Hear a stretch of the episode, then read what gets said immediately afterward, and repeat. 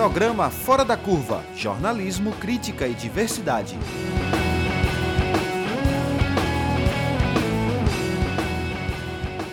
Olá, ouvinte das rádios Universitária FM 99 MHz e Paulo Freire AM 820 kHz. Enquanto durarem as recomendações de distanciamento físico, continuamos realizando o programa remotamente. Mas agora o Fora da Curva volta a ser transmitido ao vivo às sextas-feiras, com reprise toda segunda e quarta. Eu sou Patrícia Paixão, professora do Departamento de Comunicação da UFPE, e vou estar com vocês nesta edição do Fora da Curva, que experimenta um novo formato. Nosso programa é transmitido ao vivo diretamente do Skype para o rádio. Você pode participar enviando perguntas e comentários pelo nosso Twitter, arroba prog fora da curva, arroba da curva. Propostas que geram cortes nas contas públicas, privatizações, reformas e ataques aos direitos sociais e trabalhistas têm sido aprovadas, muitas vezes sem o tempo necessário para que os debates cheguem com qualidade para a população. Privatizações da Eletrobras, dos Correios e a ameaça da reforma administrativa pela frente. As pautas que tramitam no Congresso Nacional afligem trabalhadores e trabalhadoras, movimentos sociais e parte da população que entende que as reformas estão sendo prejudiciais para os mais pobres e assalariados. Mas que interesses deputados e senadores defendem? Nós vamos conversar sobre isso com o professor do Centro de Educação da UFPE, Paulo Rubens Santiago, que foi deputado federal entre 2013 e 2014. Bom dia, Paulo. Bom dia, Patrícia. Bom dia, Plácido Júnior. É um prazer falar com vocês. Meu abraço aos ouvintes da Rádio Paulo Freire e da Universitária FM. Vamos falar também com o representante da Comissão Pastoral da Terra, Plácido, Plácido Júnior. Olá, Plácido. Bem-vindo também ao nosso programa. Bom dia, Patrícia. Bom dia, Paulo Rubem, companheiro de longa jornada de luta.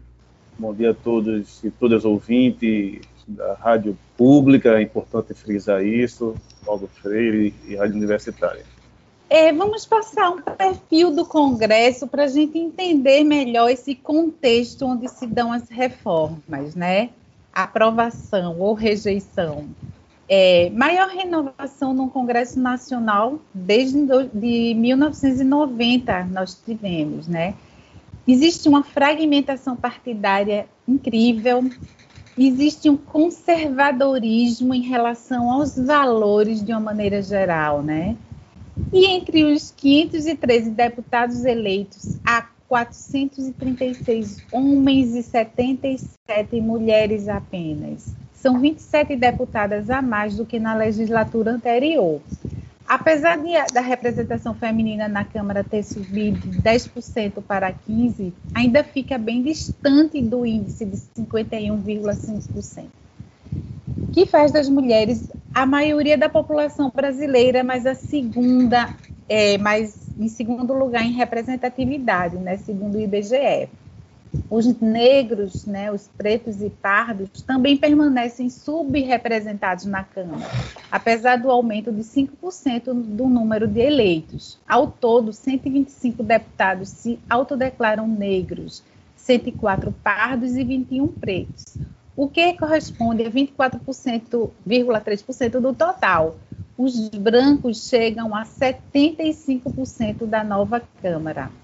Já o IBGE aponta que a população brasileira é formada por 54,9% de negros e 44,2% de brancos. Esse perfil do Congresso diz muito sobre o que eles defendem né, lá. Então, queria saber de Paulo Rubem que interesses esses deputados e senadores finalmente defendem, Paulo. Vamos conversa, começar por você. Olha, Patrícia, é importante a gente pensar qual é o significado desse vocábulo renovação, que a cada quatro anos a imprensa fala muito que houve renovação no Congresso, deputados de primeiro mandato, deputados mais jovens, mas a gente precisa esclarecer que nem sempre a substituição de um parlamentar, por exemplo, idoso, acima dos 60 anos, como eu, por um parlamentar de 22, 24, 26 anos, significa renovação. Muitas vezes você tem até um número maior de mulheres eleitas, mas você não tem renovação. Porque isso é mais ou menos como um time de futebol que joga sob o comando de um técnico. Você tira um jogador que está em campo, coloca outro, mas esse jogador mais novo que entra vai jogar segundo a orientação do técnico. Ele não vai jogar da cabeça dele.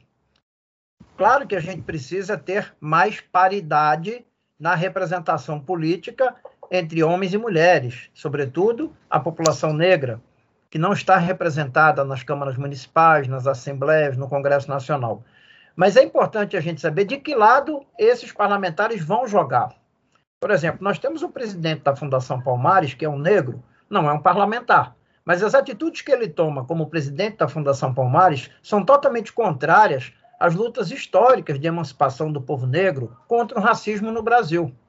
Nós temos mulheres que são deputadas e senadoras que adotam posições conservadoras no tocante aos direitos sociais, à política econômica do Banco Central, do Ministério da Fazenda, que não se manifestam em relação à reforma urbana, em relação à reforma agrária, são mais mulheres representadas no parlamento. Óbvio, nós queremos chegar à paridade de gênero, mas nem sempre os novos parlamentares, homens e mulheres, que chegam para exercer um primeiro mandato, vão jogar diferente daqueles que lá estavam.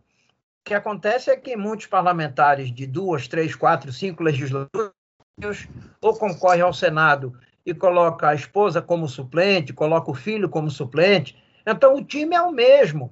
Apenas você tem uma inversão dos mais velhos, dos mais antigos, por parlamentares mais novos. E aí, quando isso acontece, quais são os interesses que eles representam? Não há mudança de interesses. Os interesses continuam sendo os mesmos daqueles que foram eleitos por suas famílias, daqueles que foram eleitos pelos grupos tradicionais. Então, não muda absolutamente nada. Eu me, eu me, me comunico semanalmente com ex-assessores meus que trabalham em Brasília, com técnicos dos órgãos de governo, e eles dizem que piorou muito. Inclusive, quando você olha, por que piorou? Quem está presente nas comissões e no plenário piorando as coisas são parlamentares de primeiro mandato. Como esse parlamentar que agora, muito jovem, chegou ao Senado, o senador Marco Rogério, que era deputado federal, é o primeiro mandato como senador. Ele é jovem, mas ele acaba de propor uma emenda constitucional que vai permitir que governadores e prefeitos passem dois anos sem aplicar pelo menos 25% em educação. Ora, o que, que um parlamentar jovem defende quando ele apresenta uma proposta de emenda constitucional como essa? Ele defende que a educação pague a conta da crise, quando quem deveria pagar a conta da crise são as despesas especiais do Ministério da Economia, do Ministério da Fazenda, as despesas com publicidade sem nenhuma função educativa, cultural, comunicativa por parte do governo. Então é preciso a população ficar muito atenta. Nem sempre um parlamentar mais jovem representa renovação. Às vezes é a troca de um parlamentar antigo, porque está cansado, porque não quer mais disputar a eleição, por um mais jovem, mas vão jogar no mesmo time, segundo a mesma tática definida pelo técnico, que é o seu partido político, o seu grupo econômico, e é preciso que a gente tenha muita clareza. Eu prefiro mil vezes uma Luísa Erundina com 84 anos do que boa parte desses parlamentares, deputados e deputadas que foram eleitos em 2018 e que estão fazendo um desastre social no Congresso Nacional. Viva a Luísa Nundina viva todos os mandatos que ela já representou e representa tão bem aos 84 anos de idade. Verdade, Paulo, concordo contigo. Mais do que a representatividade, ou tão importante quanto a representatividade, é também que, quais são as defesas, de que lado está, quais os parâmetros ideológicos, né? Qual a história de cada um que, que a gente vai eleger, né? E para o ano tem eleições, a gente tem que se ligar muito nisso. É, Plácido Júnior, o que você acha disso, sobre esses interesses que circulam ali na Câmara Federal? Patrícia, Patrícia e no Senado também, né? Então, Patrícia, é, em grande parte eu concordo com a fala de Paulo Rubens, que tem essa lógica né, de uma renovação, como se fosse renovar os interesses no Congresso, mas a renovação é de pessoas, não de interesses em jogo no Congresso. Basta ver aqui no nosso estado quantos deputados têm no final do nome filho. Todo mundo bota seu filho para ser candidato, todo mundo elege seu filho, um é deputado federal, outro é deputado estadual, é? mas o interesse de classe é o mesmo. Mas eu tenho uma, tenho uma questão que eu queria trazer para poder associar as questões que Paulo Rubem já mencionou, é que nós temos que ter em mente qual, nosso, qual sociedade nós, nós temos. Nós temos uma sociedade dividida em classes e em grupos sociais. E numa sociedade de classes sob a hegemonia do capitalismo, os interesses que vão privilegiar, que vão ter mais força, é o interesse do patronato, é o interesse do capitalismo. Então, quando a gente olha para o nosso Congresso Nacional, é, tá, é muito evidente esse jogo de interesse das classes no Brasil.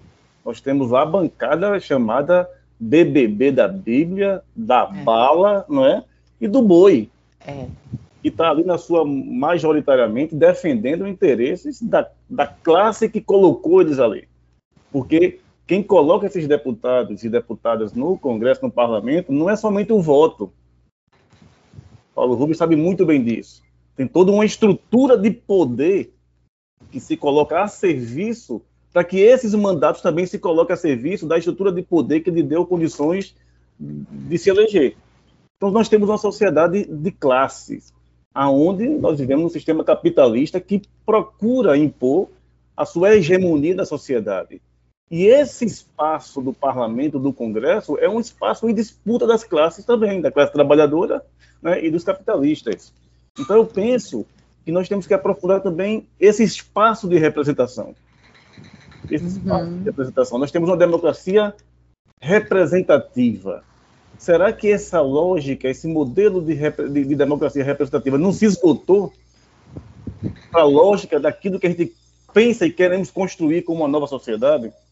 Acho que nós temos que fazer um grande exercício e caminhar para uma democracia participativa. E participação não é somente eleição. Participação não é somente convocar para um plebiscito, que é importante, eleição é importante, plebiscito é importante, mas temos que construir um processo de participação política desde as bases até em cima. Tem várias experiências espalhadas pelo mundo de vários povos. Eu aprendi muito isso com a pescadora artesanal num encontro que eu estava participando e discutindo democracia participativa, o Congresso, né? E ela, ela chegou e disse, gente, eu, eu não estou entendendo muitas coisas não, mas eu queria só dizer uma coisinha aqui. Foi interessante isso, Paulo Rubens, a sabedoria do povo, a sabedoria popular, e muitas vezes não é levada em consideração, principalmente nesse espaço de poder do, do parlamento. Ela disse, olha, por que é que eu vou delegar? Ela não disse delegar, mas a, a, a lógica foi: por que é que eu vou dar poder para alguém falar por mim se eu mesmo posso falar? Por que eu vou, eu, eu vou dar poder para uma pessoa fazer por mim se eu mesmo posso fazer? Na fala dela, ela estava pondo em xeque esse modelo de democracia representativa, que muitas vezes, e na, e na maioria das vezes, representa uma, um, um poder econômico que é o poder de, dos empresários, do latifúndio, do agronegócio, e isso tem, tem rebatimento profundamente. O que está acontecendo no Congresso hoje, ele tem, tem dois, dois movimentos, um movimento estrutural, esse do capitalismo, e um movimento conjuntural, não é? de um desgoverno louco, insano, genocida, e no contexto do capitalismo que pede cada vez mais o sacrifício do povo para garantir suas taxas de lucro. Então, é nesse contexto que esse parlamento está tá inserido. Né? Então, para poder começar essa discussão, eu queria acrescentar no que Paulo Rubens levanta né, essa, esse elemento né, da disputa de classes que está em jogo e esse espaço do parlamento que, na, na nossa visão, tem que ser transformado também, porque me parece que a democracia representativa chegou no seu limite. O que se exige, principalmente com os vários grupos que tomaram voz, que tomaram voz, não é? é? me parece que querem muito mais do que ser representado, querem falar por si, querem se expressar, querem colocar suas questões. Né? Eu acho que isso é, a gente tem que levar em consideração. E o que a gente avançou, né, Plácido, nos últimos tempos, a gente tem perdido. Além de tudo, além de não ter avançado, a gente retrocedeu, né, nessa é, participação popular aqui no Brasil, com muitas repressões, enfim. É, a situação não é fácil e quando a gente fala em luta de classes, a gente tem que pensar é, que essa discussão não chegou à base da sociedade, né? Quer dizer, em parte de vinculada a movimentos sociais, sim, mas a grande maioria da população não ainda acessou essa disputa de classe, né, como referencial para tudo que está acontecendo. É, então, eu estava vendo também que o novo comando do Congresso aprovou, né, em cerca de sete meses, e que tem o apoio, esse novo comando tem o apoio de, do presidente Jair Bolsonaro, né, é, em, cerca, em cerca de sete meses, 46% das propostas prioritárias do campo econômico, né, então, isso também é, mostra essa vinculação do, do Congresso Nacional ao comando né, do presidente Jair Bolsonaro, do governo federal. E eu queria saber de Paulo Rubem como você analisa essa situação das todas as, as propostas sendo aprovadas e esse distanciamento nosso da população em geral em relação a tudo isso que está acontecendo, né? Olha, Patrícia, eu tenho colocado para muita gente nas manifestações de rua, nos seminários, nos debates com os sindicatos, na discussão das reformas, que nós temos que olhar os dois movimentos que acontecem nessa conjuntura. Um movimento, Júnior colocou muito bem, que é o movimento conjuntural do presidente Jair Messias Bolsonaro. As atitudes que ele toma, o desrespeito à ciência, as agressões, etc., etc., e que concentra boa parte das atenções da população. O outro movimento é do maestro da reforma econômica, que é o ministro da Economia, Paulo Guedes, eu publico sempre no meu Instagram, ao final dos comentários, fora Bolsonaro e fora Paulo Guedes. Por quê? Porque Paulo Guedes é a figura que representa esse capitalismo, que não é mais um capitalismo estruturado a partir das fábricas, a partir do campo, é um capitalismo que tomou conta da esfera financeira, sobretudo dos recursos do Estado. Eu acabei de apresentar um estudo das reformas constitucionais feitas desde o governo de Temer, em 2016, e em todas as principais reformas constitucionais, embora elas sejam apresentadas para outros objetivos, para outros fins, como aquela PEC número 10, chamada PEC do orçamento de guerra. Guerra contra quem? Contra o vírus, contra a pandemia. Por que que numa proposta de emenda constitucional apresentada para facilitar a vida do governo na movimentação de recursos, contratar pessoas da saúde para combater a pandemia, por que você tem dois artigos que são para facilitar a vida do grande interesse do capital no sistema financeiro. Num artigo, se permite que o Estado se endivide para pagar juros. Isso é enxugar gelo. Você vai aumentar a dívida pública só para continuar pagando juros, mas a dívida principal continua crescendo. E no outro artigo, em plena pandemia, eles conseguiram que o Congresso aprovasse que o Banco Central vai receber títulos públicos do Tesouro Nacional e vai comprar negócios que não estão dando lucro nos bancos, os chamados papéis podres. E a estimativa calculada pela audiência pública feita no Senado é que esse valor chegue a um trilhão de reais. Gente, um trilhão de reais. Operações que podem ser feitas, inclusive depois da pandemia, isso dá oito vezes o orçamento anual da saúde no Brasil, gente. Então eu posso, no intervalo de um a dois anos, aumentar a dívida do país, mas eu não vou transferir esses recursos do endividamento para a saúde, para a reforma agrária, para a reforma urbana, para a educação, para a ciência e tecnologia. Eu vou endividar o Estado para resolver a bronca dos negócios que não estão dando lucro nos bancos com os fundos financeiros. Então, a lógica que está econômica é uma lógica ultraconservadora. É a lógica de manter as taxas de lucro independente das consequências para a sociedade.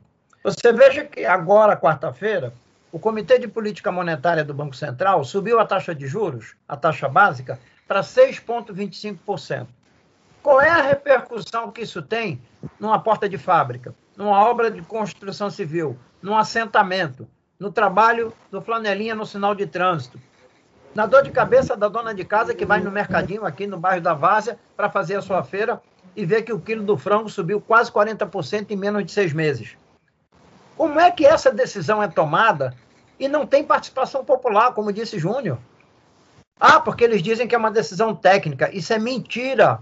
São escolhas que são feitas para beneficiar os grandes grupos econômicos, como eles fizeram há pouco, aprovando a lei da autonomia do Banco Central e a lei dos depósitos remunerados. Os bancos vão pegar os depósitos das pessoas, o nosso salário que é depositado numa conta bancária, e vão transferir parte desse dinheiro para depósito remunerado no Banco Central. Mas esse dinheiro não era para ser transformado em crédito, para financiar obras, investimentos, agricultura familiar, construção de casas, melhorar os laboratórios, melhorar os hospitais.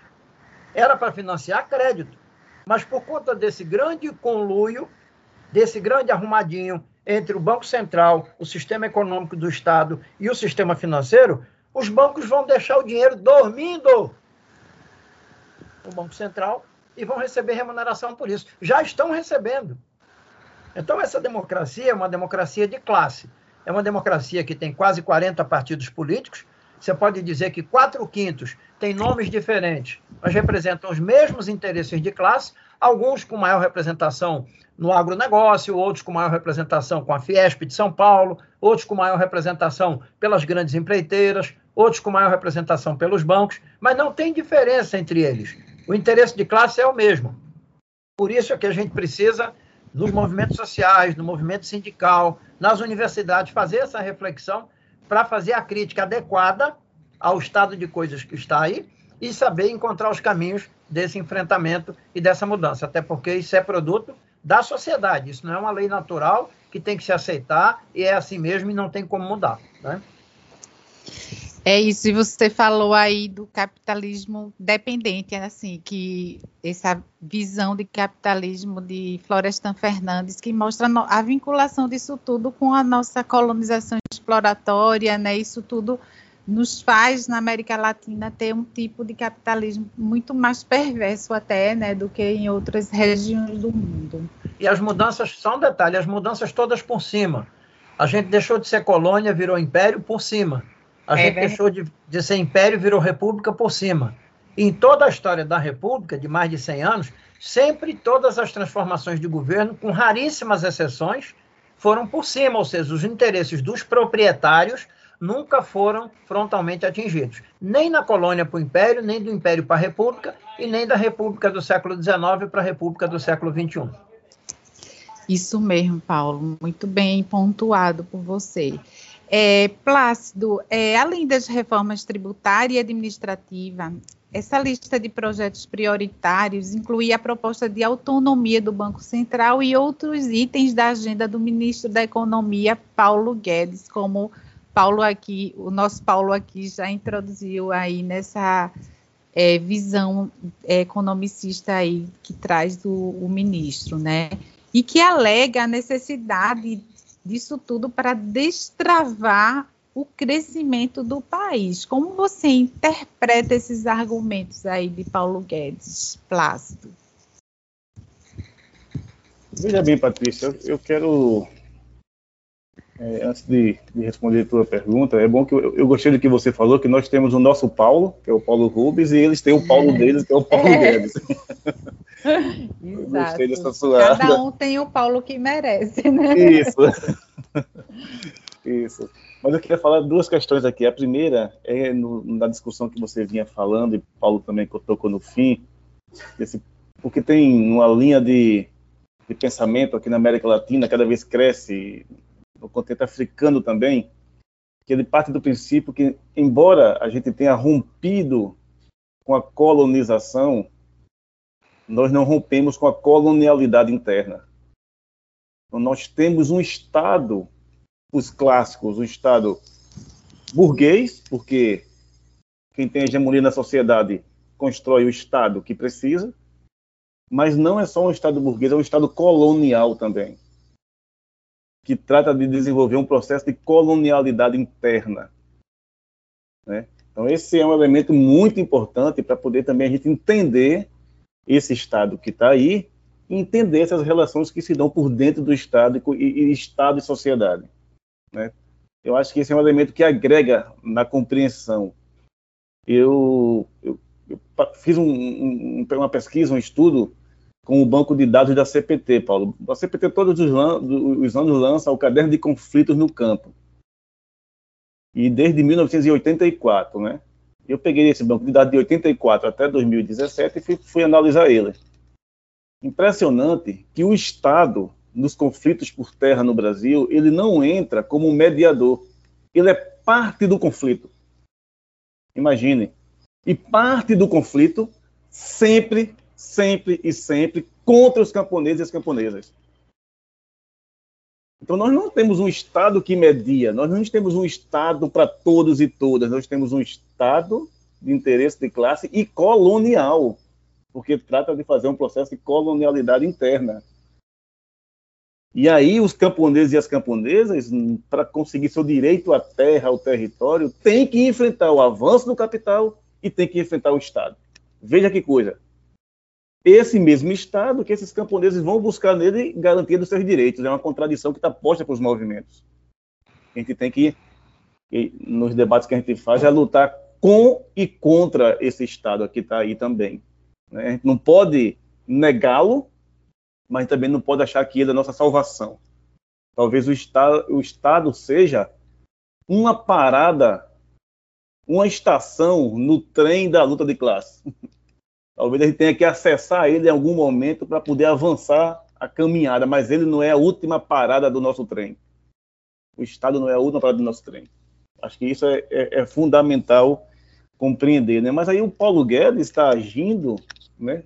Como a gente está tá discutindo aqui, é, a partir de uma lógica atual também dessa acumulação capitalista. Veja, eu estava eu, eu tava pegando do ponto de vista do campo, né? Está colocando aí, você colocou.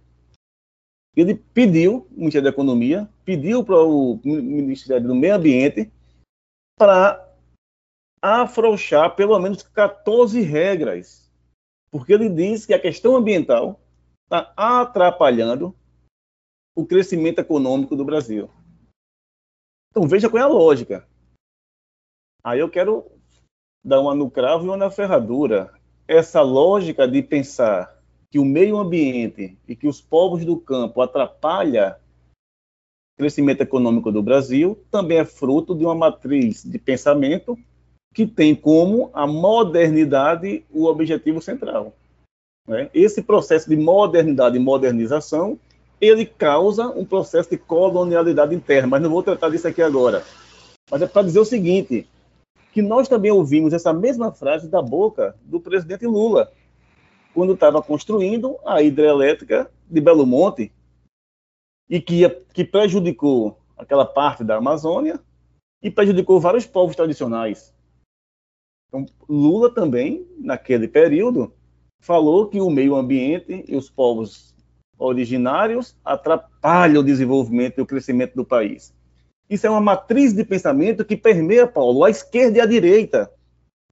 A lógica do desenvolvimento a todo custo. A lógica do crescimento econômico, crescer o bolo para depois dividir, mas no crescimento do bolo exclui muita gente do processo. E é isso que está em jogo. E tudo isso, como você bem falou, Patrícia, para atender os interesses, sobretudo do capital financeiro, né, capital especulativo e desse capital internacional. E os capitalistas brasileiros entram para pegar essas migalhas que vão sobrando. Né? Para pegar essas migalhas que estão sobrando. E aí são 14 regras para flexibilizar a questão ambiental, desde o licenciamento ambiental, né? para ser o licenciamento ambiental automático, sem análise técnica. Primeiro autoriza, depois vai ver o que, é que vai acontecer. Essa é, essa é a proposta do Ministério da Economia para o Ministério do Meio Ambiente é, a revogação de regras que vê o desmatamento na Mata Atlântica. Olha, Pernambuco só temos 3% de Mata Atlântica. E eles acham que é muito ainda, que é revogar né, medidas que restringem é, atividades econômicas na Mata Atlântica. Eles estão mudando, por exemplo, a lei de agrotóxico, quer mudar as regras para produzir veneno aqui no país, porque boa parte também a gente compra. Eles estão mudando o rejeito da mineração, né? Porque tem, tem, uma, tem, tem lei específica do que fazer com o rejeito da mineração. Eles querem afrouxar isso aí, porque diz que está atrapalhando o crescimento econômico do país. O que está atrapalhando, não o crescimento econômico do país, está atrapalhando muitas vezes o lucro das empresas. Portanto, nessa lógica de garantir o lucro a todo custo, o meio ambiente, a natureza e os povos do campo, eles são uma pedra no sapato dos capitalistas aqui no campo, Paulo. E, e isso é preciso a gente enxergar. O, o que é, que é o marco temporal que está em jogo aí? O que é, que é o marco temporal? Né? Que estamos assistindo hum, é, no nosso no Brasil no judiciário. O marco temporal nada mais é restringir, restringir o direito dos povos indígenas. Paulo, Paulo foi, foi deputado federal, sabe bem o que é isso. Né, o direito indígena. São, são duas teses no marco temporal. A primeira tese do marco temporal diz respeito à teoria do indiginato. São direitos originários desse povo, que estava aqui antes do Estado, inclusive. E tem a, a tese do marco temporal que limita. Mas para que limitar? Porque grande parte dos, das terras indígenas estão griladas estão griladas por mineradoras, por pecuária, empresas madeireiras, e eles querem garantir a regularização dessas terras griladas, tirando o direito dos povos indígenas. Então há um confronto, um confronto muito grande de interesses aí. Então o que está em jogo, quando a gente fala, ah, estão abrindo a, a, a boiada está passando, mas a, a, essa boiada ela vem, ela, ela, ela passa já há muito tempo há muito tempo que essa boiada vem passando. É, ela se intensificou agora e ela se escancarou cada vez mais. Mas a boiada vem passando já há algum tempo, né? Ela agora tomou uma proporção né, muito grande. E aí eu, eu queria dizer mesmo que, nesse sentido, o senhor Jair, o Bolsonaro, né, o capetão, ele pelo menos falou a verdade, Paulo Rubens quando disse antes das eleições que camponês não teria vez com ele, que índio não teria direito, que bola não teria direito, sem terra não teria direito, e é isso que ele está praticando. Pelo menos ele teve a coragem de dizer para que maldade ele estava chegando, para que maldade ele iria fazer. Né? Mas é bom frisar que essa boiada vem passando já há algum tempo contra os povos do campo. O que tem que acontecido é uma intensificação dessa boiada numa proporção muito maior agora. É verdade, eu acho super importante a gente tocar nessas questões estruturais, como luta de classes, como colonialidade, decolonialidade, e até isso que você falou, Plácido, que essa decolonialidade ela tem que ser do poder do ser, né, e do saber. Então, não são só os jogos políticos que vão fazer com que a gente supere essas amarras da nossa colonização e tudo que veio depois, né? É, você sabe que enquanto durarem as recomendações de distanciamento físico, estamos realizando o programa remotamente. Nesta temporada, Fora da Curva volta a ser realizado ao vivo todas as sextas-feiras com transmissão direta pelo Skype. Nós estamos conversando hoje sobre que interesses deputados e senadores defendem. E eu lembro que o Fora da Curva volta a ser realizado ao vivo, né? É, todas as sextas-feiras, das 11 ao meio-dia, sempre com é, entrevistados, entrevistadas sobre temas que estão na nossa no nosso dia a dia, seja nos espaços macro da política, seja nos espaços é, micro da, da economia, é, do meio ambiente. Estaremos sempre aqui todas as sextas-feiras. É, e hoje estamos com um professor do Centro de Educação, Paulo Rubens Santiago, que foi deputado federal entre 2013 e 2014, e com um representante da Comissão Pastoral da Terra, Plácido Júnior. Temos um comentário é, de Giovanni José Leão, é, pelo nosso Twitter, e ele diz que os deputados e senadores representam seus próprios interesses e interesses próprios do capitalismo, né? Próprios do capitalismo. Infelizmente, é verdade. E que nós que elegemos, né, esses representantes. É, então, vamos é, sabendo, né, Paulo, que alguns dos projetos do governo em tramitação na Câmara não agradam deputados é, e senadores líderes partidários nas duas casas, né, e que apontam é, resistência a algumas dessas propostas. E existem até relações conflituosas é, que Bolsonaro vem mantendo com os demais poderes. Essas relações do governo com o STF, é, essas relações entre setor econômico e esses parlamentares, é, como isso tem esse rebatimento forte na aprovação dessas, dessas propostas, dessas pautas consideradas prioritárias? Que imbricamento existe entre é, esses poderes e tudo isso que está acontecendo? Inclusive as olha, pressões do STF, né? Olha, Patrícia, uma das estratégias do governo de Jair Bolsonaro para manter a sua base atenta, apoiando o seu governo, é fabricar crise. É fabricar conflito para desviar a atenção da população para a verdadeira crise, para as causas da crise e para os verdadeiros conflitos que nós temos na sociedade.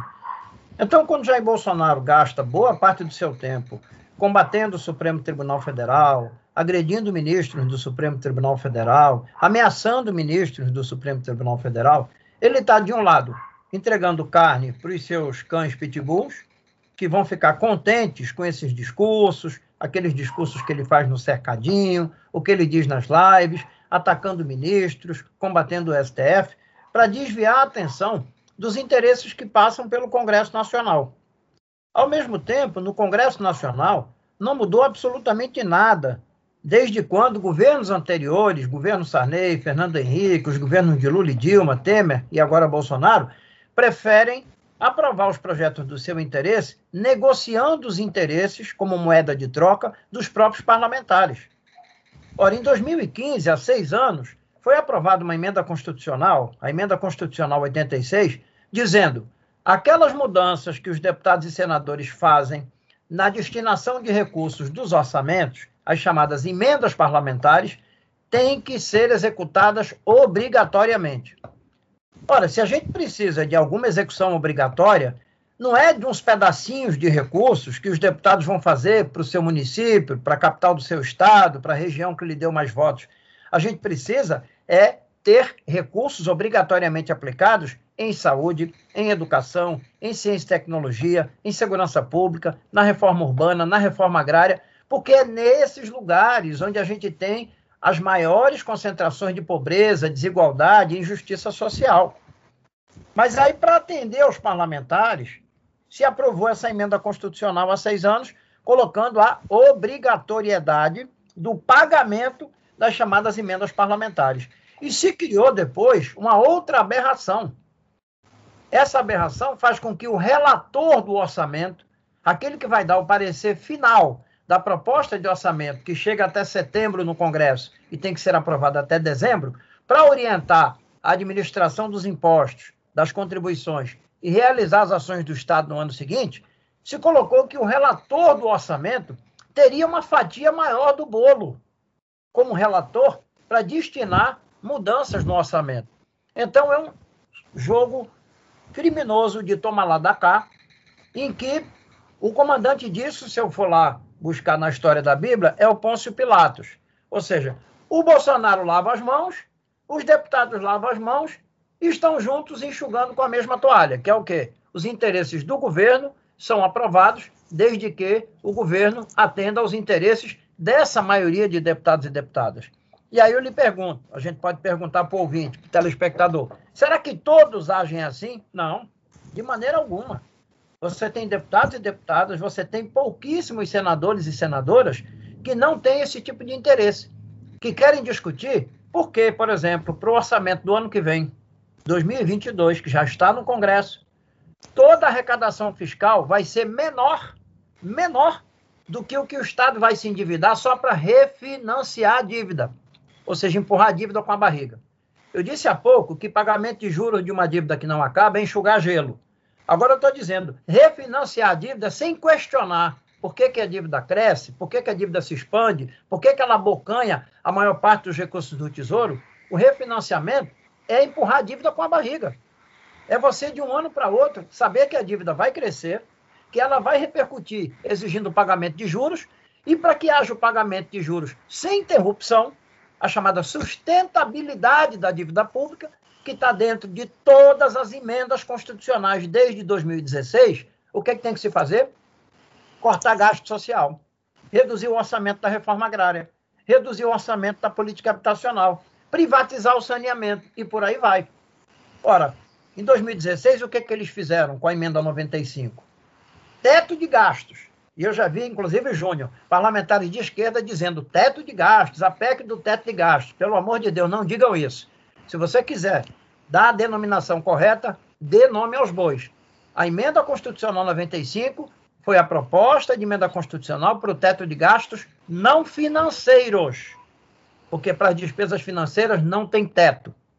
A Lei Complementar 101, que também foi batizada de maneira ideológica de Lei de Responsabilidade Fiscal lá em 2000, determinava no artigo 30 que em 90 dias da sanção da lei, dois projetos tinham que sair do governo da República, um para o Congresso e outro especificamente para o Senado, estabelecendo o quê? Um teto, um teto para a dívida em títulos públicos.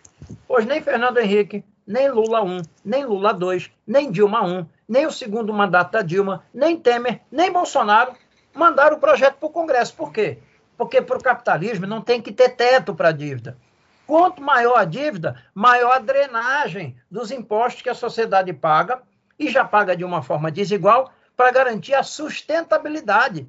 Eu queria a sustentabilidade, eu quero, o Júnior quer, a sustentabilidade da agricultura familiar. Eu quero a sustentabilidade da habitação com dignidade, do acesso à água potável, ao saneamento, para a gente não viver essa explosão de dengue, chikungunya, zika vírus, como agora a gente está vivendo aqui em Pernambuco e no Nordeste. Mas eles controlam a mídia econômica, eles manipulam, veja, eu fiz um levantamento agora dessas expressões. Olha só, eles manipulam o vocábulo reforma. Eles usam indevidamente o vocábulo reforma, como se a reforma que eles propõem fosse reformar para melhorar para a condição de vida da maioria da população. Não é. Outra manipulação, crescimento. Eles usam com frequência, como disse aqui Plácido Júnior, a expressão crescimento, crescimento econômico tem que mexer na lei ambiental, tem que mexer no campo, tem que mexer aqui, tem que mexer ali, porque isso trava o crescimento. Quer outra coisa? Austeridade. Há inclusive um livro de um professor, é, Mark Blitz, da Universidade de Brown, nos Estados Unidos, já tem em língua portuguesa, cujo título é Austeridade, História de uma Ideia Perigosa. Mostra como se manipula a palavra que tem a língua portuguesa austeridade escondendo que a austeridade que eles querem é austeridade contra o direito dos pobres, dos trabalhadores, dos servidores públicos. Jamais é austeridade contra o privilégio dos ricos. E uma última coisa, o chamado ajuste fiscal. Tem que fazer ajuste fiscal. A PEC 32 da reforma administrativa, que acabou de ser aprovada na comissão especial, propõe um ajuste eles vão tirar uma série de condições de trabalho, concurso público, carreira, progressão, salário de ingresso, salário final dos servidores, e a meta, vejam, em 20 anos, é economizar algo em torno de 600 bilhões. Gente, para 20 anos, vão tirar um conjunto de direitos dos servidores públicos e da sociedade no Estado brasileiro para economizar 600 bilhões. Só para esse ano que vem, só para esse ano que vem, eles vão gastar mais do que 600 bilhões com juros e amortização da dívida em um ano. Em um ano. E eles querem prejudicar a estabilidade do servidor público, os concursos públicos, querem permitir que o setor privado use a estrutura do Estado, as universidades, os hospitais, os laboratórios, as instalações, para fazer negócios dentro do Estado. Para quê? Para ter lucro. Agora, vejam como eles têm vergonha de proferir a palavra lucro. Eu acho que a gente fala mais do tal do lucro do que eles.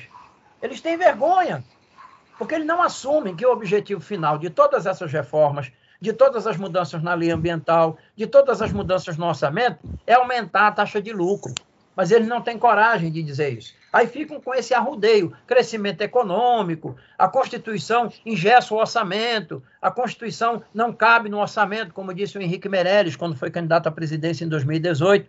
Então nós que estamos na pesquisa, nos movimentos sociais, no campo, nos sindicatos, nos partidos políticos, nas organizações da sociedade, nós temos que ter essa visão do todo para errar o mínimo possível no diagnóstico. O professor Florestan Fernandes, para concluir, nos ensinou lá atrás, em 1981, quando escreveu A Revolução, o que é revolução, ele disse o seguinte: um diagnóstico errado leva a sacrifícios inúteis. Então é preciso a gente somar o que pensa, o que reflete o movimento camponês, o que reflete o movimento sindical urbano, o que reflete a luta das mulheres, das comunidades negras, da população LGBTQIA, da juventude, a situação dos idosos no Brasil, dos trabalhadores que já não têm mais sustentabilidade para o regime capitalista. Né? Temos que somar e produzir um diagnóstico que nos unifique no enfrentamento, na denúncia desse modelo. É esse grande modelo que torna o Brasil mais pobre, mais desigual, mais perverso para o campo e para a cidade. E é esse modelo que nós temos que enfrentar com o debate, com a pesquisa, com o estudo, com os movimentos sociais, porque nada é obra do acaso. Não nos enganemos. Nada é obra do acaso. É fruto de um projeto, de um plano orquestrado. E o maestro não é Jair Messias Bolsonaro. O maestro se chama Paulo Guedes. Toda a sua vida foi vivida dentro do grande sistema financeiro nacional e internacional, da especulação, dos fundos financeiros, do ganho fácil, sem gerar emprego, sem produção, sem melhorar a capacidade de vida e condição de vida da população. Então é preciso ter muito cuidado quando a gente ouvir falar em reforma, crescimento, austeridade, ajuste fiscal, para não, não comer gato por lebre, se eu posso usar essa expressão aqui, né? Para não sermos enganados, nem a população achar que é normal. Não, realmente, tem muito problema ambiental, está impedindo abrir uma fábrica, abrir uma usina, fazer a mineração, gerar emprego. Toda a lógica deles é essa. Agora, eles escondem que não tem resposta para a desigualdade, a desigualdade estrutural não tem resposta para a distribuição da riqueza, para a partilha da renda, para a geração de emprego e para a melhoria dos indicadores sociais. Esse modelo é incompatível com tudo isso que eu acabei de dizer aqui. Paulo, você deixou um gancho aí nessa falácia da palavra reforma, né? E líderes partidários defendem que o Congresso Nacional deve priorizar a votação de duas matérias importantes para o Brasil. Aí vem de novo a reforma tributária e a reforma administrativa.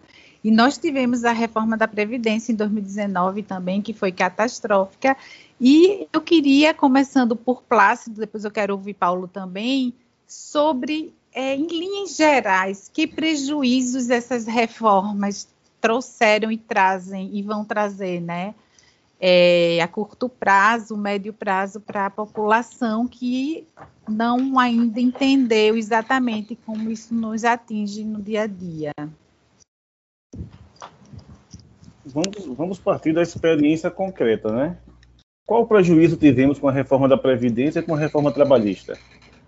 Né? Vamos partir da experiência concreta. Aqui na Zona da Mata, Paulo, depois da reforma trabalhista, tu sabe o que é, que é o trabalho nos canaviais, a gente encontra ainda trabalho escravo nos canaviais, trabalho infantil. Eu encontrei, presenciei em 2019, trabalho infantil nos canaviais, logicamente denunciamos ao Ministério Público do Trabalho, que pouco fez, porque sobre a tutela desse governo genocida, não cria as condições para que os fiscais do trabalho possam fiscalizar e, e, e autuar essas empresas. Mas o que, o que se percebe agora, a chamada flexibilização trabalhista e a terceirização, é algo pior do que a terceirização na Zona da Mata. É algo muito pior. Né? Você tem as usinas pouco contratam trabalhadores e contratam empresas que vão contratar trabalhadores, ou seja, é outro sanguessudo nas costas dos trabalhadores, né? aqui na Zona da Mata. Então, essa reforma trabalhista não gerou emprego nenhum, porque o discurso era que tinha que fazer a reforma trabalhista para gerar, gerar emprego. Nós estamos no patamar mais alto do desemprego no Brasil. Não, não, não gerou. A reforma da Previdência é, foi outro engodo. Porque Paulo Rubens já, já debateu com a gente da CPT que reforma, algum, algumas reformas precisariam ser feitas, mas não essa reforma que tirou dos trabalhadores e colocou para o capital financeiro e também uma tentativa de privatizar né, a, a, a Previdência. Temos poucos minutos aqui. Então, veja bem, antes da gente pensar que novas reformas temos que fazer, e temos que fazer algumas reformas, é preciso fazer primeiro uma, uma, uma análise as que foram feitas. Por quê? Fazer reforma não adianta se a gente não sabe para que rumo essa reforma vai. Qual é o rumo dessa reforma? Qual é o interesse que está em jogo nessas reformas? Paulo Rubens colocou bem aqui: discurso de reforma é bonito, mas vai reformar para que lugar? Né? Vai para que direção essas reformas? Vai para atender os interesses da população, do povo brasileiro, ou vai para flexibilizar muitas leis que já temos e garantir alta taxa de lucro do, dos capitalistas? Mas tem uma reforma fundamental que ninguém teve coragem de fazer, que foi a reforma agrária.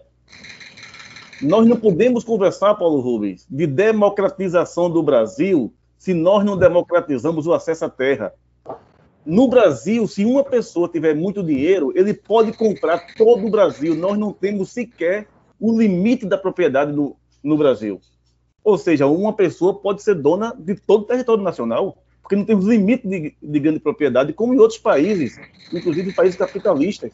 Né? Tem limite da grande propriedade e nenhum dos governos que passaram pelo, pelo Brasil tiveram nem coragem de fazer reforma agrária e não tiveram coragem de limitar a grande propriedade. Por quê? Porque nunca tiveram coragem de limitar os lucros do capitalista. É isso que está em jogo.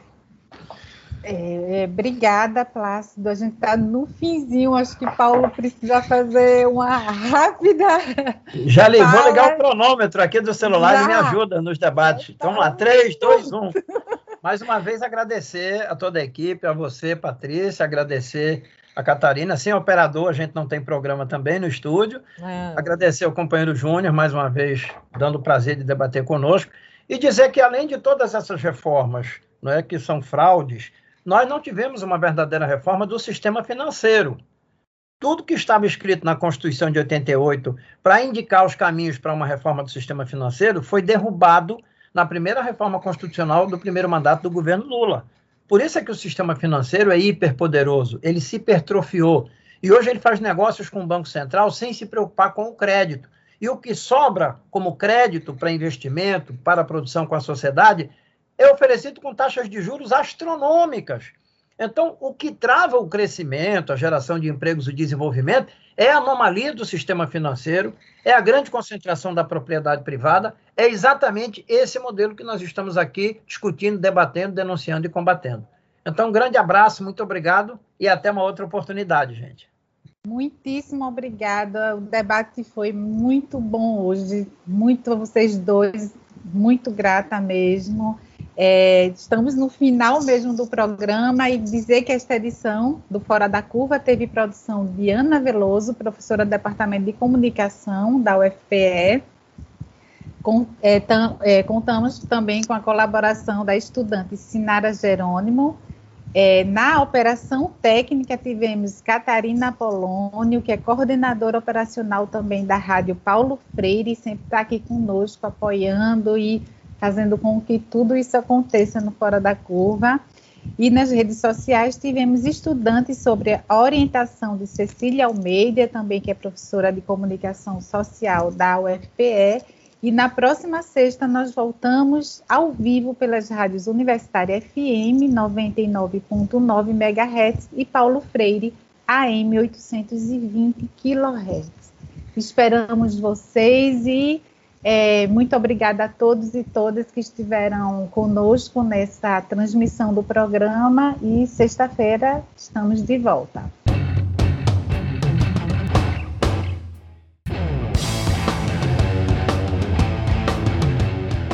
Programa Fora da Curva é uma realização do Departamento de Comunicação Social da UFPE, com o apoio do Departamento de Sociologia e do Núcleo de Rádio e TV Universitária. Parceria com Marco Zero Conteúdo, Centro de Cultura Luiz Freire, Centro das Mulheres do Cabo, Centro Sabiá e Terral Coletivo de Comunicação. Esse programa fica disponível nas nossas redes sociais, na nossa página do Facebook, no canal do YouTube e no Mixcloud. A música tema do nosso programa foi composta pela banda Diablo Motor.